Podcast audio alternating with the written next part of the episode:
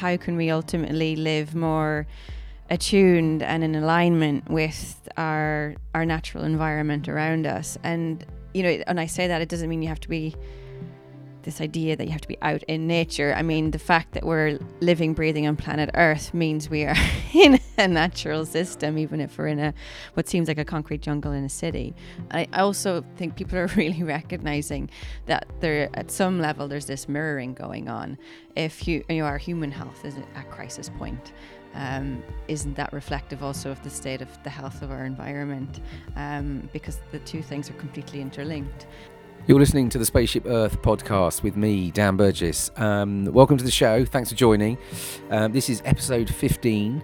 Um, this is a conversation uh, I had um, a few weeks ago in Dublin, in Ireland.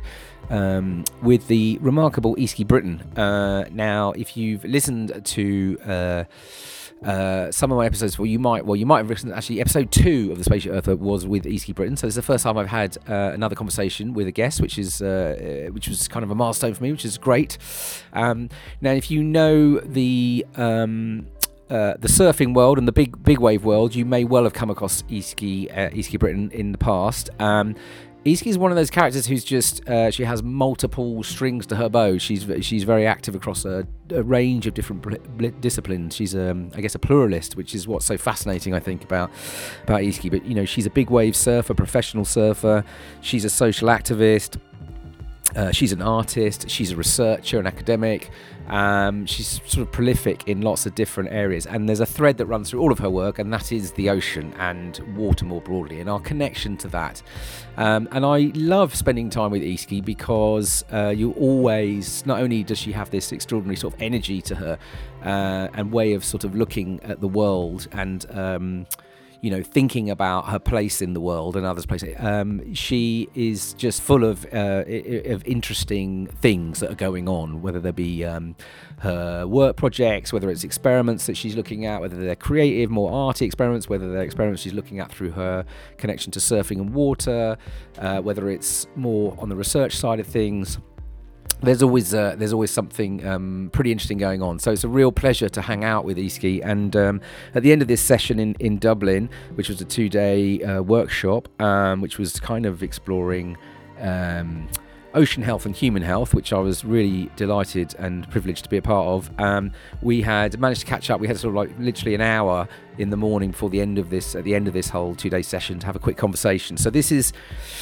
this is a quick, spontaneous conversation, and um, it picks up a little bit where uh, we left off uh, last time round, which is really starting to really exploring again the kind of um, these kind of connections to the health of the human and the health of the ocean and the water more broadly, and our connection to that, and uh, maybe our disconnection to that, and I, I guess exploring uh, some of this work that uh, that Easkey's very active in, and um, I've been exploring in my own way as well. So hopefully you'll enjoy the conversation. Uh, it was early in, it was quite early. It was sort of just off the breakfast, and uh, um, yeah, it was fun to do. And I uh, uh recommend if you haven't checked out Easkey's work, do so. Um, it's super interesting what she's up to, and uh, I'll link to uh, that in the show notes. And we chat about some of her um, sort of more active projects in in the show itself. So um, yeah, uh, episode 15 with uh, Spaceship Earth podcast with Easkey Britton. Enjoy. Easkey, I can actually say welcome back to the Spaceship Earth oh. podcast. You're the first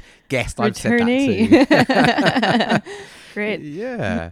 And we're in um, we're in Dublin. I know. Sorry about that. no, no, it's quite exciting. We are close to the sea, though, which is we bonus. are. Well, you yeah. just you've just got out of the sea. Yeah, yeah, yeah. um, I mean, yeah. I mean, how are you, how are you today? How are you feeling? I'm good. Um, yeah, I got up first thing this morning to jump in the sea because I'm, I'm not often on the East Coast mm. and there's not much surf. yeah. But I still feel like I need to get my sea fix. Um, and also when I go somewhere new, I really like to experience and explore what the coast is like mm. and what people are doing around it. And I always think like there's some amazing swim spots, especially on the side of the country. And so just keen to see like what what's what's happening. Um, and what was happening at half past? Uh, well, the other thing, half seven is great because you get the sunrise and you can be in the water watching the sunrise, which over at the sea. So if I'm on the west coast, that never really happens. So that that kind of was felt a bit trippy, and it was beautiful. it was beautiful. I also checked the weather forecast and knew it was going to be socked in and raining probably for the rest of the day. So there was this little window of amazing kind of cloud colors and Hmm. yeah, the sun rising. And I thought I'd have a nice like kind of solo swim, um, but not at all. place is like packed. It's a real kind of. It was interesting. People were just kind of quietly coming, undressing, getting into the water, swimming around, and then slipping back out and dispersing back into whatever everyone does in their day. Mm. But there was just that little moment where it's all it's shared. Mm. Um, it felt really lovely. And you know, you you can sort of anonymously rock up somewhere and feel like you belong for at least a few moments. yeah, Kind of cool. that's quite. So, and did, did you get a sense that because it's hard to tell, you're just doing your thing, but it's, that this is something that people are doing Yeah, habitually? definitely felt like regulars, and you sort Yeah. of probably noticed like, hmm, who's this one? yeah, yeah, like a dedicated crew, but all ages, shapes, sizes, everything. It was. Uh, that's what I love about it. Mm. Um, and were people wetsuited up, or was it just No, not at all. And you could tell the ones who were really kind of committed regular swimmers and they had they'd be in their togs but then have um like wetsuit gloves. Um, so obviously they know with their bodies and they, it takes longer for their hands to warm up or something. But I love those kind of little adaptations Yeah, people yeah. have. Yeah, Yeah, yeah. But no, no wetsuits at all. Yeah.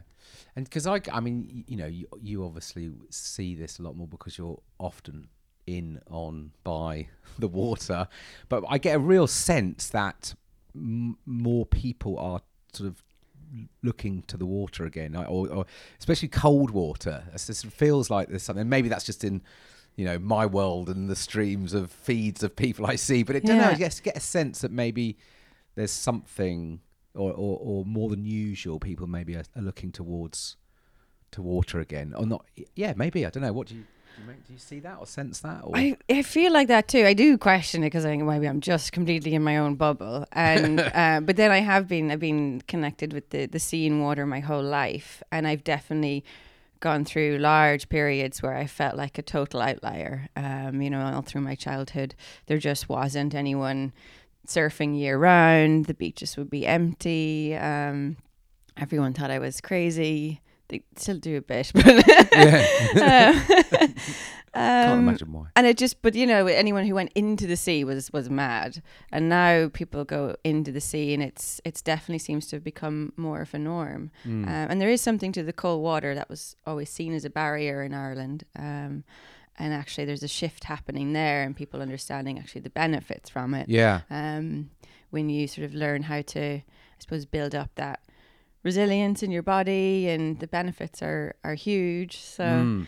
Uh, and there has been people been doing it always, um, but there just seemed to be more of a yeah a movement happening. Yeah. And I don't know, is it also because of the, well the work I'm doing, I'm seeing it more, Mm. um, but also then with social media, and you can those trends when they flare up, you can spot them. So like the rise fierce one, yeah, people jumping in in the morning for Yeah. their swims and those kinds of things. But it also helps build community. Um, so I think that's a really interesting part of it too. Yeah, definitely. Um, I think the cold water thing, and I'm I sort of I seeing sort of, you know, even just people talking about more about cold showers and obviously plunging into the ocean if they live near or they have access. But people seem to be taking to rivers again, even the even you know rivers in in the in the in winter. It just feels like that's the sort of the the medicine potential of water. It seems to be sort of I don't know pulling people a little bit. I mean, it seems like a, I would love love to see. I mean, that's that's a great thing, I think. But it's uh, it's just interesting. I was trying to think, like, Mm. what is it that's driving? What is it maybe that's that's pulling more people towards looking at things like cold water as as more than just you know as not just a fearful thing, which is a, or a sort of a, a, an uncomfortable thing, but seeing that there's there's something in that. Yeah, and I, I wonder, yeah, what are the factors that are leading to this Mm. um, almost um, revival of it again? And um, I'm curious about it too. I think in well, for going back to I suppose with with Ireland, a few things have maybe changed, and I mean, wet, wetsuits have been one that have made it a lot more accessible to just Mm. get in the sea, and so there's water sports have kind of grown, and then you had you know just a few years ago with the launch of something like the Wild Atlantic Way, put the impact of the sea and how it influences and shapes our coastline Mm. back in everyone's consciousness, and also that people then thought, oh, I can actually have these experiences in in my own backyard along my own coast, Right. and and then maybe it's also the stories and storytelling aspect too. So there's a, been a lot of people, I suppose, writing more about that experience and relationship and the impact. Um, but I think the most profound impact that seems to be coming out is the more emotional, mental, psychological. Mm. And then there's also the, all these phys- you know physical benefits too that amplify how we feel and our mood and um, so I think it's a real combination of things. But it's exciting because walking along here, uh, we're in Dún Laoghaire. There's construction going on along the prom, but what they're I took a you know stop to take a look, and what they're actually doing is re- redeveloping it to put in um, baths again. So these sea baths, Nice. um, which is which Nice. is pretty cool. Yeah. Yeah. So there is that sort of reconnecting, reclaiming, and a change in how we value um, our coastal spaces. yeah. Um, and with it, there's more awareness too, and perhaps pressure on, you know, to have better water quality and Yeah. those things when you're really immersed in it. So that's the the upside of that as well. Yeah. Um, or the downside at the moment because we still don't have great water quality everywhere. But it, that's also Yeah. becoming more of an issue on the agenda once more people are in these spaces. Yeah. Um, yeah, it's important. There's there's something. So I've been I've been just been doing this experiment for a lot, probably since just before the end of last year. But um, which I, again, and I heard someone talking about this, and I, I know the obviously the cold water impact. But I've just been doing a like a in a shower, just the last Yeah. whacking the last minute to freezing. Um, and it's actually been a super interesting experiment, and s- I sort of feel now that I'm. It's now a habit that I'm quite, you know, it's it's becoming um, instinctive. I'm just, you know, I'm not even having to think about it. Got through the kind of like the jumping up, screaming in the shower bit. The first couple now, now it's fe- feels great, and I'm sort of really feeling that there's something in that that's actually um, yeah, it's beneficial to me. It's it's it's a, it's a felt thing, but it feels like it's having impacts which are worthwhile. So, um, but I but I'm curious about that generally in sort of when I look sort of wider. It feels like sort of modern modern Western humans have become very comfortable, met or at least uh, you know those of us who've had privilege to access homes and comfort and whatever have got have you know you you expect hot water, you expect these kind of things, but actually it's interesting, isn't it? And therefore, cold mm. water has sort of become this kind of like, oh, it's only you know, it's, it's a it's a bad thing, you know. But actually, maybe maybe it's actually a really good thing for us. It's strange, you know. Yeah, I think isn't that interesting? It's part of the what you're saying is almost the yeah. It, it, it's related to this disconnect, isn't it? How we've become so comfortable that it's led to an almost like numbing, especially when it comes to how our body experiences sensations. Um, so we kind of really like, you know, physically separate ourselves. We're, you know, we never go barefoot anywhere. We're always, you know, fully rugged up when we go outside or Yeah. um and that's amazing with the cold shower thing because it's when you initially do it it just feels so terrible. And really uncomfortable but you actually just take a moment to really sink into your body and feel what you feel. Um it's incredible when you start to just focus on that sensations and you realize it's your whole body waking up. Um we have something like i think three times more maybe even more than that cold water receptors on our skin and um, so this having the cold shower acts as this mini workout and boosts your metabolism and Yeah, so I'm always telling people, you know, you get like one minute cold water in the shower. It's like, you know, beats having to go on the treadmill in the yeah, right. Um, and even saves energy because you're not using hot water. Um, Yeah, yeah, yeah, exactly, exactly, exactly. Flip your sort of poverty to a really good. Uh, uh, uh, uh, but there is there is something about that of this. We've kind of yeah. Um, that, that need to be able to feel again, Mm. um, and I think that's why water is so powerful. Um, when we, especially, we don't even have to immerse ourselves in it, but that's when we do. Then it's it's really fires all the cells in our body are, Mm. are waking up. Then And so when we last chatted, which was early last year, um, we we were talking about your your work, your deepening work in um, human health and ocean health and connection to water, and um, and obviously out here in Dublin, you know, I've come out as part with uh, as part of a, a group of different folks who've come to to explore some of this with you out here. Can you tell us a bit about this work, uh, particularly Mm. for those uh, listening in to like, um, yeah, because it's been a really interesting uh, experience being here for a part of it. But can you tell about yeah this the, the work you're doing now in this space because it's it's really deepening now, isn't it? Yeah, so why, how we've ended up here is uh, because of a project called Sophie, which stands for Seas, Oceans and Public Health in Europe. Um, I've got a strange image of someone in my head when Sophie. the sea yeah, goddess. no? Yeah. um, yeah, um, which is it's an EU funded Horizon 2020 project, that, and it runs until June Mhm. um, 2020.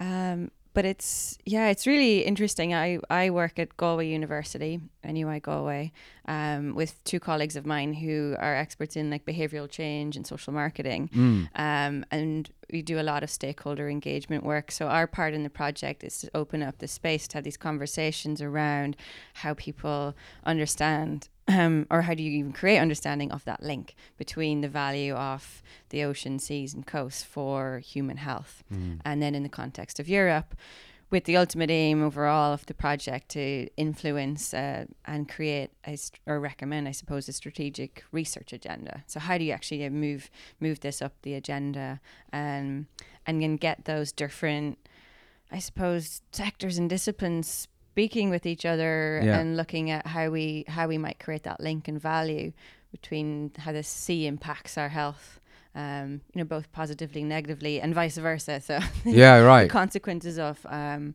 I suppose, hu- our human impact on the sea, and Yeah. what that then ultimately means for our own well-being. Um, so I'm excited about looking at it because it creates that connection again, and we can't sort of isolate or separate all the parts. Yeah. Um, and that's what interests me. It sort of is about how you embrace that complexity. Um, which can scare policymakers, but Sure. we're we're working on it. Yeah, yeah, yeah.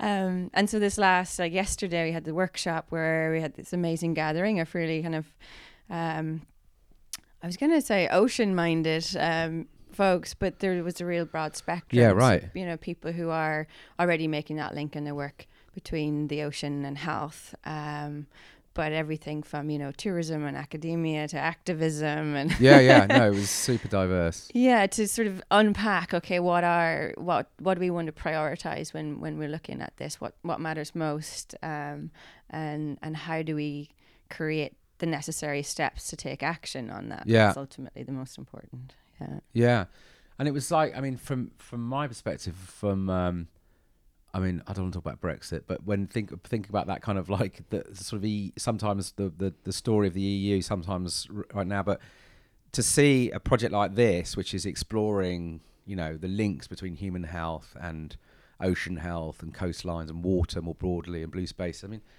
that's like, yeah, I mean, it's super progressive and great. Well, you know, it, shouldn't be progressive, but it's it probably is seen. But it's it's really amazing to see that work that's happening, you know, on something which feels um, really needed, really, and the sort of opportunity of breakthroughs with that kind of work, or you know, if you when you sort of I was sitting there at times just say thinking, where's this gonna, you know, where how might this work play out in the world eventually, you know, and and it and you know, I think as we actually moved in a little bit into some of the solution spaces in the afternoon, you could start to see how, you know, ha- thinking of how you, sorts of interventions that could sort of accelerate this kind of um, these practices, these these uh, these ways of thinking about human health, environmental health, connected to water. You think, yeah, I mean that that only feels like a really good thing right now, you know.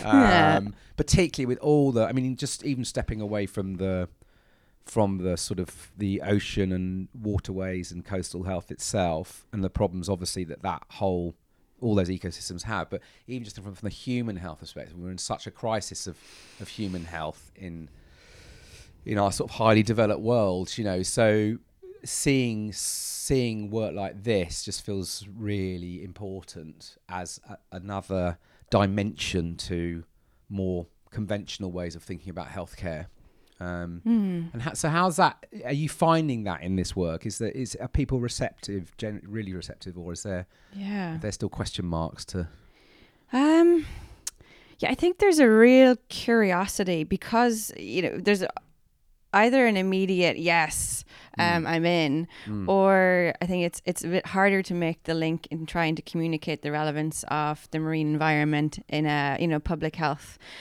context or to get that how do you get that across to yeah that that world and maybe it's partly a language thing as well um but um I, I think they're even there. There's this real interest and curiosity, and it builds on the the links that are being created between obviously the the impact on health when it comes to climate change Mm. and the recent Lancet report on that, and um, and then this even shift in how we think about our health and things like planetary health and Yeah. um, I I also think people are really recognizing that there, at some level, there's this mirroring going on. If you, you know, our human health is at crisis point, um, isn't that reflective also of the state of the health of our environment? Yeah. Um, because the two things are completely interlinked, Mm. um, and it's how you, yeah, how you communicate, I suppose, the importance um, and relevance of that for Yeah. how we look at both when it comes to. Um, restoring, regenerating, protecting the environment, but also when it comes to our healthcare, they they're so intertwined. Yeah. Um, yeah, But- but that's but you know that's because I'm you know also sort of hearing and sensing that there's more of this conversation happening now. The more of this kind of looking at sort of you know this planet we live on that's all around us that we're part of, and the you know the destruction and the the impacts that we're seeing environmentally, and obviously this kind of increasing breakdown in human health, whether it's chronic stress related illness and disease, mental health, particularly anxieties, depressions, Mhm. and all the physical things. And it feels, I think, if you're sort of, you know, if you're, if you have, um, for whatever reason, have a, a deeper connection to the, the non-human world, you've probably been sensing this and seeing this as quite evident. But, you know, I know that if even if even probably a not that long ago, I've thrown that idea into a discussion with you know folks around who maybe aren't sort of you know are seeing more the world as a as a, a nature as a resource, you know, seeing the world more as a sort of you know industrial kind of thing. The idea that we're con- you know that the planetary health is connected to our health, you know, they were they would probably you know look at me quite strangely. Well, I've had that, so I'm like yeah, whatever. Weird guy in the corner. Um, but but this is you know the, uh, clearly it's shifting. But I'm just I'm just um, it's it's such an interesting time, isn't it? Because because with the current the current way things are sort of going. Um, I guess I'm always interested in how some of these ideas that seem to be more on the edges. What is it that suddenly brings them more into the, you know, so they become more accessible, I guess or they make sense to more people. Um, are you seeing signs of that in your work with, particularly with water and human health? And yeah. I'm, I think think of a few. I mean, there's so many examples. Um, well, one for like I'll draw upon, I suppose, surfing, which is the where yeah, I'm of course. most at home and most familiar with. But in in the research I've been doing in Galway on another project called Near Health, it's been looking at, I suppose, more how people value access and and engage with nature in their sort of more nearby local environments so the more at that grassroots community level.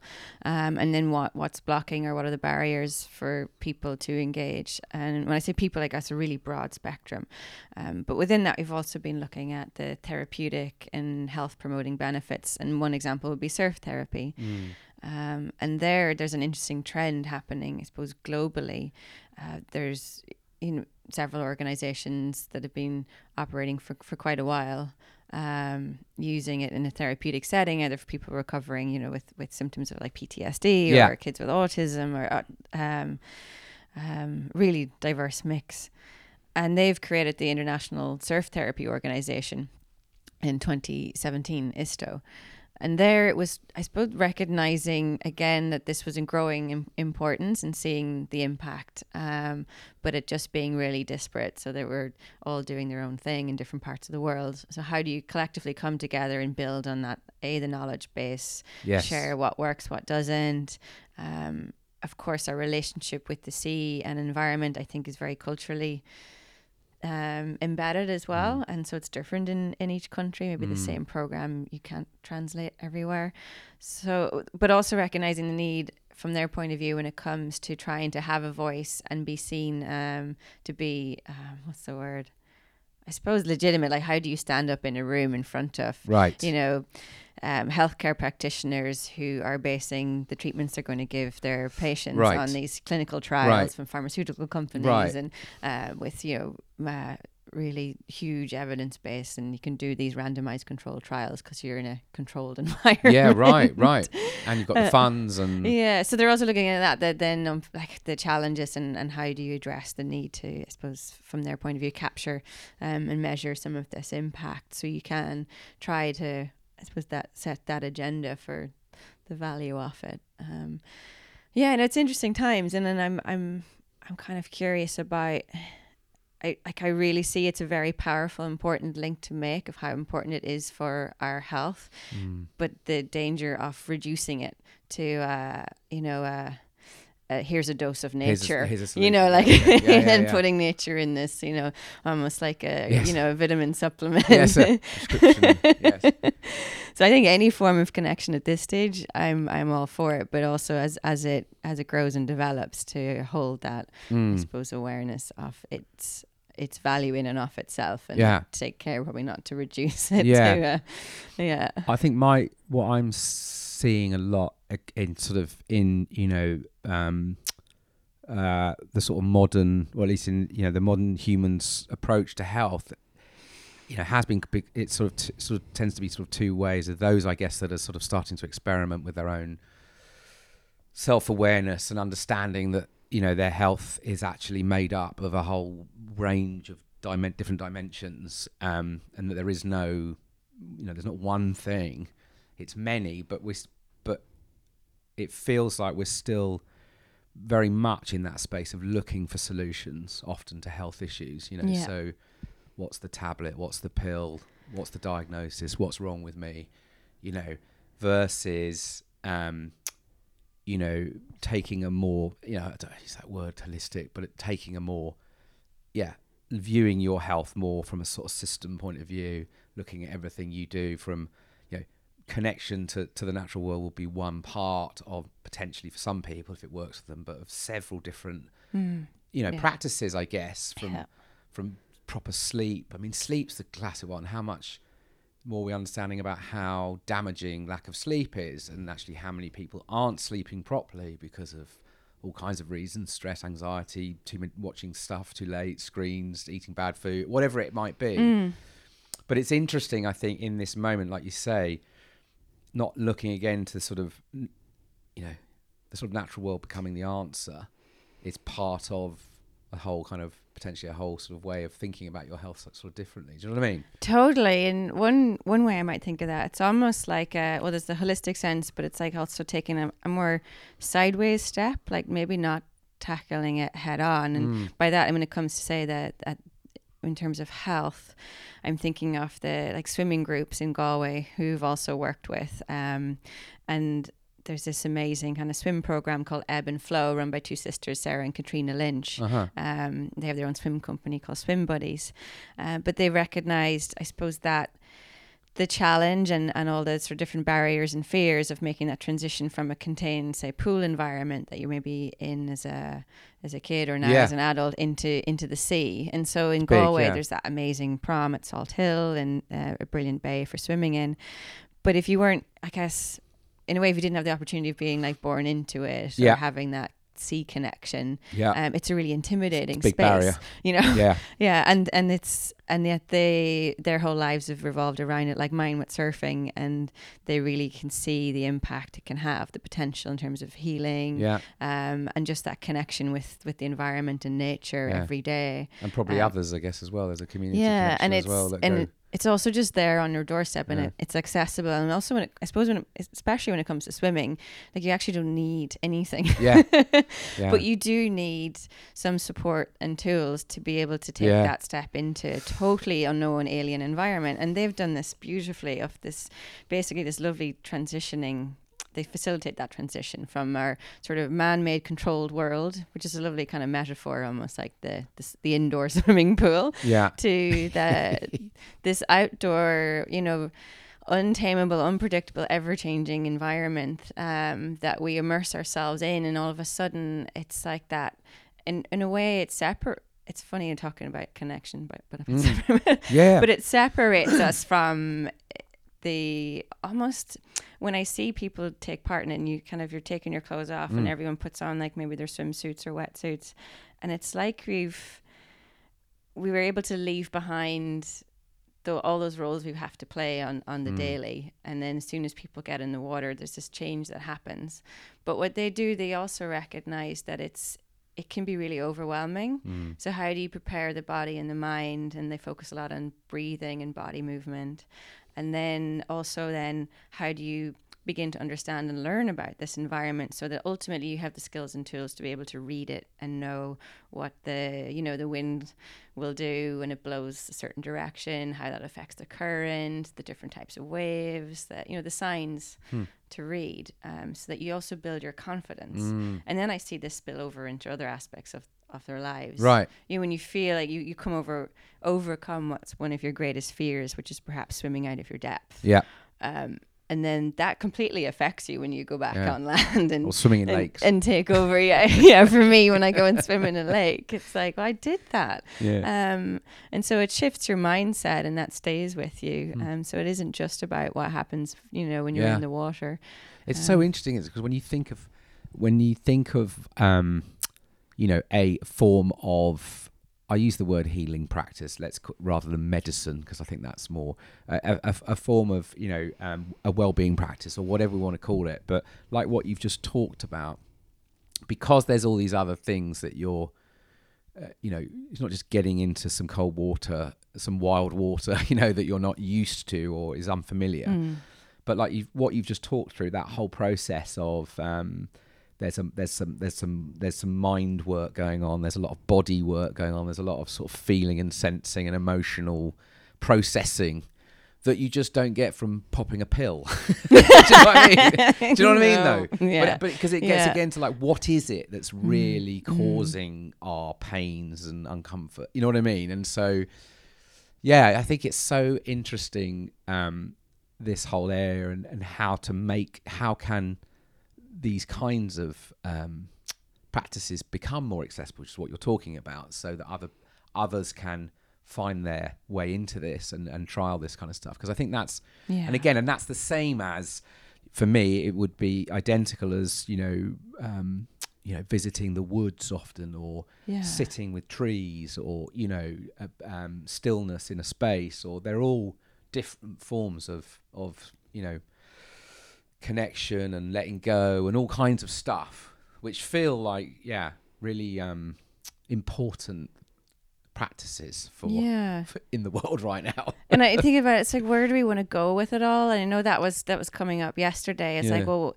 you know, how do we want it to be? What's it all for? And and for me, is it uh, how can we ultimately live more attuned and in alignment with our our natural environment around us? And you know, and I say that it doesn't mean you have to be this idea that you have to be out in nature. I Yeah. mean, the fact that we're living, breathing on planet Earth means we are in a natural Yeah. system, even if we're in a what seems like a concrete jungle in a city. yeah Um, it's it's still on the, on this planet, um, and so we're affected always by natural systems. yeah Um, and it, and yeah, so it's even things like you know the importance of how do you communicate the value when it comes to like planning that there you have public spaces that have access right to to water to to the woods. yeah um, exactly Like here, what they're doing in in Dún Laoghaire is is um is hugely important for so many reasons of you know bringing back the that you know bathing space by the sea Yeah. and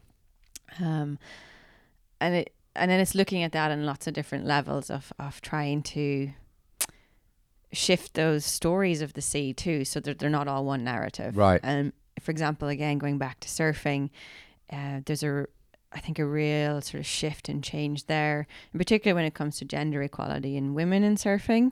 Um, it's that's very there's a very big push at the moment right now to get recognised. You know, equal pay for men Yeah. and women on the surf tour that, yeah um, and things like that. But it's just so that industry is so dominated by the narrative of this, you know, this one type of person who's a surfer, which Yeah. is typically like the white, male, Yeah. heterosexual, on a short board, high performance. yeah, yeah, and it just doesn't represent anymore pe- those people who who surf in the water and all around the world and so it's those things as well of trying to show how yeah, there's many that there's many sides and dimensions. yeah, I think there's loads of different ways of connecting Yeah. with nature. There's and there's loads of different ways of valuing and understanding it from different cultural perspectives. So I think it's not shutting any of those down, and but actually opening them up more. Yeah, Um, and especially as our communities become more mixed and diverse and multicultural, I think that's a really interesting sort of next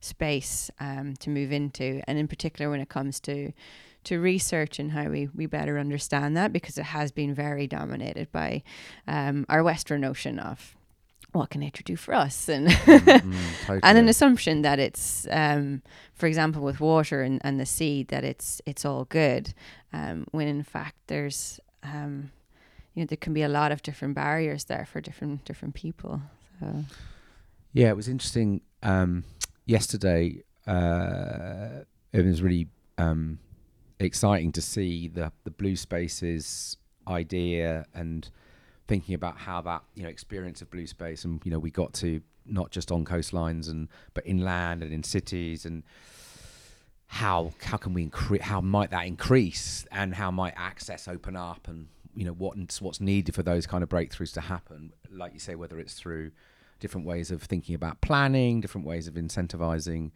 communities all kinds of ways. And that feels really interesting because i think that's the thing. It's again i mean some of the sort of breakthroughs i've had in the last couple of years is is just that realization of of how connected we are to the ocean even when we're even when we're not close to it physically you know? And so how do you bring that connection into the into places which are as you say increasingly urban and um, harder for people to to feel that that connection? So those sort of blue spaces feel really interesting and how those Mm. will develop over time what that would look like and and like you say how to bring in those in our communities who are less heard or seen um yeah where do, i mean is, is there, are there any examples you can see of that starting to happen where where um in this country i guess or in europe particularly where um there is more diversity coming around the sort of the future of of of, of water in our in our lives and how those places will open up yeah um i i think it's it's been slow to change Mm. um, but there have been small changes, and I think in- Ireland in particular, what a big success story is something like we have uh, this organisation called Irish Water Safety. So they're in charge with, well, this water safety for the entire country, but they. And with lifeguards and all of that, but they also have this amazing training program from like from when you're a kid all the way up, um, with learning those skills of, of how to be be safe in water, but also to feel confident to it, it, what it is is a form of ocean literacy. Right. Um and so i i grew up and and had that um kind of access to that um and they're increasingly recognizing is the importance of even things like for you know different able bodies. So how do you like to be in the water is is so powerful for people with different types of disabilities um for injury um you know spinal cord injuries for example or um and anywhere I suppose on on land where you feel really really limited um and then when you're in the water there is that just incredible sense of um your your body is is weightless. You're not being pulled down anymore. Mm. and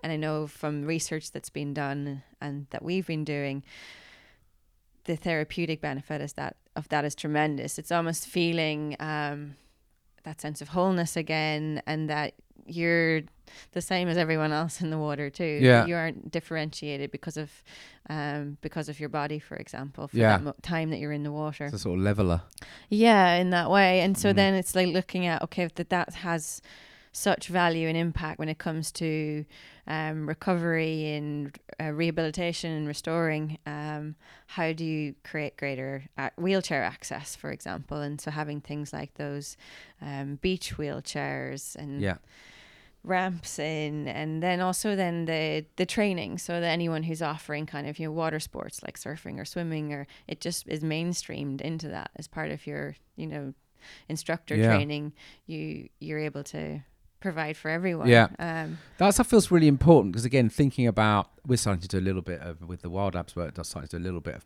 pl- planning now for for the World Ocean Day for schools this Mm. year, and and thinking about you know, you know, last year was much more about a sort of conversation really, and this year we're thinking, you know, is it possible to get a bit more experience or to Yeah. find ways, and then.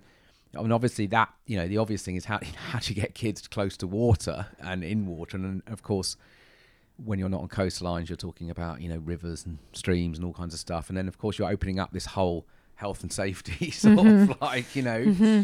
and that's so that's tricky, right? Because that so the, that that's it, I think this is the thing, isn't it? When we're when we're particularly with um, with younger or those who are less confident or have fear of water or whatever, that kind of um, that transitioning, that helping uh, them gain that confidence, whether it's learning how to swim, whether it's just understanding, uh, you know, what to be aware of and what to look out for. That's sort of critical in order to help people often to make the connection. And so, but it's an area, I guess. Again, it sort of seems like it's it's very underfunded. It's hard for, Mm. but that does feel like sort of there needs to be quite some quite there's some good thinking and some solutions around how do you you know what I mean? Almost people that Yeah. can help the connection happen, if you like. Yeah, and it, it does take a few. Like that's the other really important point is is leadership.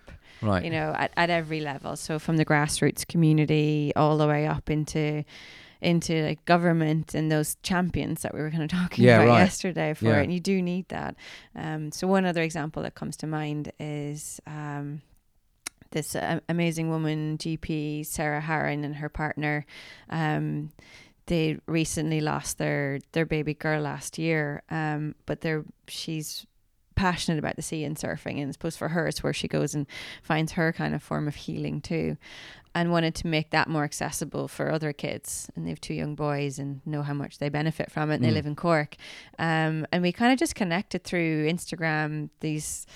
Uh, storytelling of our you know shared passion for the sea and at the same time I was thinking about how do you create more access to to more diverse groups and she had come up with this concept welcome wave Hmm. as a way to engage um, kids in the local direct provision centres so these are children and families who are coming to seek asylum or refugees um, but there in Ireland we have this terrible system called direct provision where they're kind of held in these in this limbo Yeah. essentially for for years sometimes uh, with no way to really connect with place or community or to find any sense of belonging and you've just uprooted from your very sense of who you are and your identity and home. And so through in a really simple way how might something like surfing help just create that sense of connection with the sea you're living on a coast you might never have seen a sea before or been in it before. And so they do offer this uh, surf program for Right. for these kids in direct provision. And um and it's amazing. One level it's just really simple. Just go and go and surfing for did like a four week program and they're going to build on it again in the coming year and hopefully move it around different places. Um but it's also a really important way of how we see each other um Yes. as our you know fellow humans Yeah, right. just playing in the sea that sense of it being a leveler and Hmm. um and also that connection through nature it's a great facilitator for helping people connect across all these other barriers we throw up you know? yeah, right. yeah I love that. yeah Yeah, it's making me think about uh, the sort of yeah what what an urban versions of that would look like as Mm. well. It's, it's yeah, super yeah interesting. yeah so Um, we should talk about surfing a little bit. um, I, I guess um, I wanted to wonder whether we could just talk about the lunar cycle. yeah um, amazing um, that's uh, like an unbelievable Mm. film and project, and I'd just love to know. I'll link to it all and stuff, but cool that came out sort of towards the end of last year, didn't it? It was released, but can you just tell us a bit about that? Yeah, so a lunar cycle kind of followed uh, a lunar cycle that I experienced in winter last year. Um, and it was eh, Finisterre supported the filming of it with this amazing um, film director, Andrew Candier, um, and um, a friend of mine who's also with Finisterre, Matt Smith, um, helped produce it. But essentially, what it was was a way to explore my connection with the sea in Ireland. Um, uh, yeah, through through the moon. So tapping into what the the impact of those more, I suppose, biological, natural cycles on my experience as a woman who surfs in cold water. Mm. Um, and we wanted to, I suppose, I wanted to do that in a way that was um, it's a pretty creative piece. So oh, it's, amazing. I mean, it's like dancing, Yeah. poetry, Yeah. surfing in freezing water. I mean, it's so it's it's quite a it's quite something. Yeah, and it it just for me it was like how do you communicate visually in uh, in a way that what the what what I feel inside? Yeah. and for me it was also going well what how does my own the cycle within my own body respond to my natural environment and vice versa? How does that impact me? And whereas because I'm also interested in, in our, our energy and um this kind of the my I'm in I'm in this world in academia and then as a competitive surfer and it's just all push, drive, go, go, go. Um, and you're always on and that's the expectation and increasingly in how we work. Um, but I've been feeling the last few years and exploring like what would it be like if we lived more in tune with these natural cycles. As a woman you have the inbuilt one, the menstrual cycle, which is always taboo to talk about yeah, and yet learning how that could be a really powerful way if I tune into that to get the most out of the energy that I have and tap into when when that's in full flow, when it's more of an ebb, and that's where it's I find I'm much more drawn to reflection and Yeah. insight. And, yeah, um, and so uh, I'm then taking that into my surfing. And so that's what a, a lunar cycle is kind of exploring in a very abstract way. Um, and then the poetry element to it came from journaling I had been doing um, throughout throughout that period as well. Yeah. There's a there's a couple of there's a, the line there's a few lines that struck out for me, but one because I just feel I've been talking about this quite a lot recently is was let go, let go what wants to die, let emerge what wants to be born. and uh, I'm sure there's lots tied up in that, but it's just that we've talked a bit about letting go, and and and I keep finding myself having conversations a lot right now with people Mm. about letting go of things, and um, yeah, so it's just uh, Yeah. yeah. What's what was? Can you give us any Well, insight into that? even the process of doing it. So it was really trying to understand, um, I suppose, the interplay of masculine and feminine energy as well. That's, you know, we talk about ebb and flow, wax and wane of the moon. They're all sim- symbolic of that. Um, yeah. And oh, where, where am I going? the letting go part. Yes, So even in the yeah. process of doing it, Yeah. whenever we try to like push and go like okay there's this swell going um we have to get on these waves this, today's going to be the day it just w- never worked and then whenever we were just totally like open to whatever possibility had no real agenda we're oh sure we'll just go out anyways and see what happens or yeah it Yeah. all flowed Yeah, when we had let go of that need to try to get the shot or whatever. Yeah. Um, which I find even in the process of creating the film, it was really interesting to notice how those energies were working. right. Um, and and so there is so I just came to value how much more power there is in letting go, but how hard it can be. yeah, right. Yeah. And do you find because that's uh, do you find when because you've talked before about you know you've been observing the lunar cycle and your own cycle and all these other things to try and spot patterns and stuff. Mm. Um, do you find that that you know that awareness or that consciousness that that you're trying to notice these patterns helps you in this process of letting go and Completely. Yeah. I think since I've been doing it, I I had this pattern uh, that I used to. I would ride pretty close to burnout when it got to the midway point of every year, yeah um, or you know, and sometimes actually on a few occasions burning out. Um, but this has really helped me almost by allowing it to be that sort of flux and flow. Um, that it's everything has flowed a lot better. Um, when I and also because I've been less hard on myself, you know, when I've Yeah. just not been feeling it, yeah and then I like kind of tune into why that might be, and it's like, oh, okay, it's yeah, that's because I'm not meant to be yeah um, you know, going for it right now. I actually need to be resting and then honoring those spaces, the spaces in between, the spaces of feeling like doing nothing at all. That that valuing that instead yeah, of being yeah, right, like, right. That's, what's that's wrong with me? I'm like, Yeah, I'm failing. what is that all about? Why have we got ourselves into that Um, pickle? and that's know? still a challenge because you you have to you know show up in an everyday world that has a different sort of interpretation of how we use our time and put where we put our energy. what is um, value? But actually, I think I've just been when I am in in that space, more in tune with cycles. I'm much more in in um, yeah in flow. Um, I don't get as sick as much. Those kinds of things, and I think Mm. there's such a richness there. And what excites me about it is that it's all available because it's with within us, Right. um, and I just haven't been aware of it. So bringing that kind of that level of consciousness to it is really exciting, and I feel like I'm only scratching the surface. So Yeah. I want to explore that a lot more this year. Yeah, and I, th- I, I, yeah, I love it, and I think it's, um, uh, you know, certainly something I'm trying to practice more of is definitely the art of letting go, and have been, and again, very similar, having burnouts and breakdowns all over the place for the last years, but but now, but now, you know, now becoming much more aware of of those of what the patterns, I guess, that Yeah. lead to those things, and yeah, and I do find I am finding it's not perfect and it's an ongoing practice, and I don't get it right at all half the time, but it's definitely um, regenerative. It's definitely helping me deal with the onslaught or the complexity or the things that come my way. It's helping me sort of figure out a bit more accurately now where to dial up my energy, where to sort Mm. of back off and step back and say, it's probably not for me. Thank you anyway. You know what I mean? Yeah, Even yeah. saying no to things for me has been a massive problem. yeah, it, really helps with setting boundaries um, that are way more in tune Yeah. with with your own energy. Um, yeah, and then it's also this how being in nature, for me, being in the ocean and water has really enhanced my own body literacy. So we talk about Mm. ocean literacy, Mm. and I think that's completely connected to our our body literacy. I kind of like that.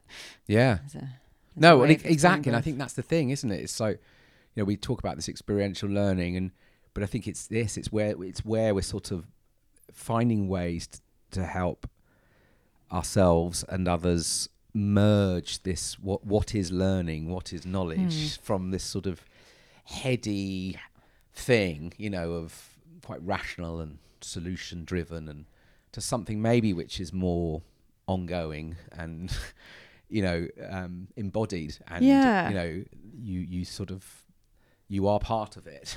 You're not exactly yeah. it. and i feel i'm excited because i feel like we're on this journey from the head into a full-bodied way of knowing and Yeah. learning and being. Yeah. Amazing. I've got to get on a plane pretty soon. Just quickly um 2019 what what else have you got planned? Other things that we should be looking out for or just yeah anything? What's what's coming up for you? Yeah we've well where to start? But in a, in a nutshell. Yeah. because i don't want you to miss your flight. Uh, then well there one of the next big things is the we have the wave maker retreat happening course. again in portugal so it's exactly what we've been talking about of how to uh, take people who are in this you know high pressure leadership roles into a process that's all about experiential learning through nature and we do that in in may from the 10th to the 14th of may it's very very good someone who went past it. um, and it's fun because I, I love that creative element to it too, and it's a good antidote to my own for my own headspace. Um, yeah yeah, uh, and then I'm off to the Red School at the end of April to actually apprentice in uh, all this stuff that we've been talking about when it comes to cycles Wow. and, and and the menstrual cycle and um, yeah, there's a, there's a whole school on that. wow who knew So there we go. Yeah. So, Amazing. As well as the Sophie Project and, and the. Oceans and Human Health Research. Um, so I actually see all these things connected. yeah, yeah, yeah. Amazing. Well, um, I think I've asked you this before, but I'm going to ask you again because it's something I ask everyone now, which is um, the on the spaceship Earth. You know, there are no passengers on spaceship Earth. We're all crew. What does that What does that mean to you right now? That kind of idea. Yeah, I, well, it's a feeling I really got out of what we've just um, experienced here this last day of people coming from such, you know, diverse worlds and then just being really connected by this passion uh, for planet ocean, Mm. spaceship ocean, um, and this feeling of of it all, even the process of what we did yesterday, how to move from these our, our own individual priorities and what we think matters into this collective um, decision making process to come together to realize what it is that we want um, for a healthy ocean and healthy people, healthy Mm. communities. Amazing, Easkey. Thank you so much for this little chat and for and for inviting me over to this. Uh, this session in Dublin, it was uh, it was amazing to take part, and um, really keen to see how that all unfolds. And Yeah. good luck with 2019, and um, I'm sure we'll be uh, connecting again soon. Thank you. Yes. Thanks. So hope you enjoyed listening to uh, that conversation with Easkey Britton. Uh, it's just, uh, yeah, always a treat to catch up with Easkey. So do check out um, in the show notes uh, her work and the project she's involved in, and the films of Finisterre are really extraordinary. Um, and yeah, and um, let's get in the water more. More cold showers, more river swimming, more lakes, more jumping in the ocean, and, uh, and uh, more uh, more of that. Sounds like a good thing, doesn't it? Um, as ever, do reach out um, if you want to chat or pop a question or a rant or whatever. Uh, I'm Dan at thespaceship.earth. Um, I've got the new site live now, so um, thespaceship.earth.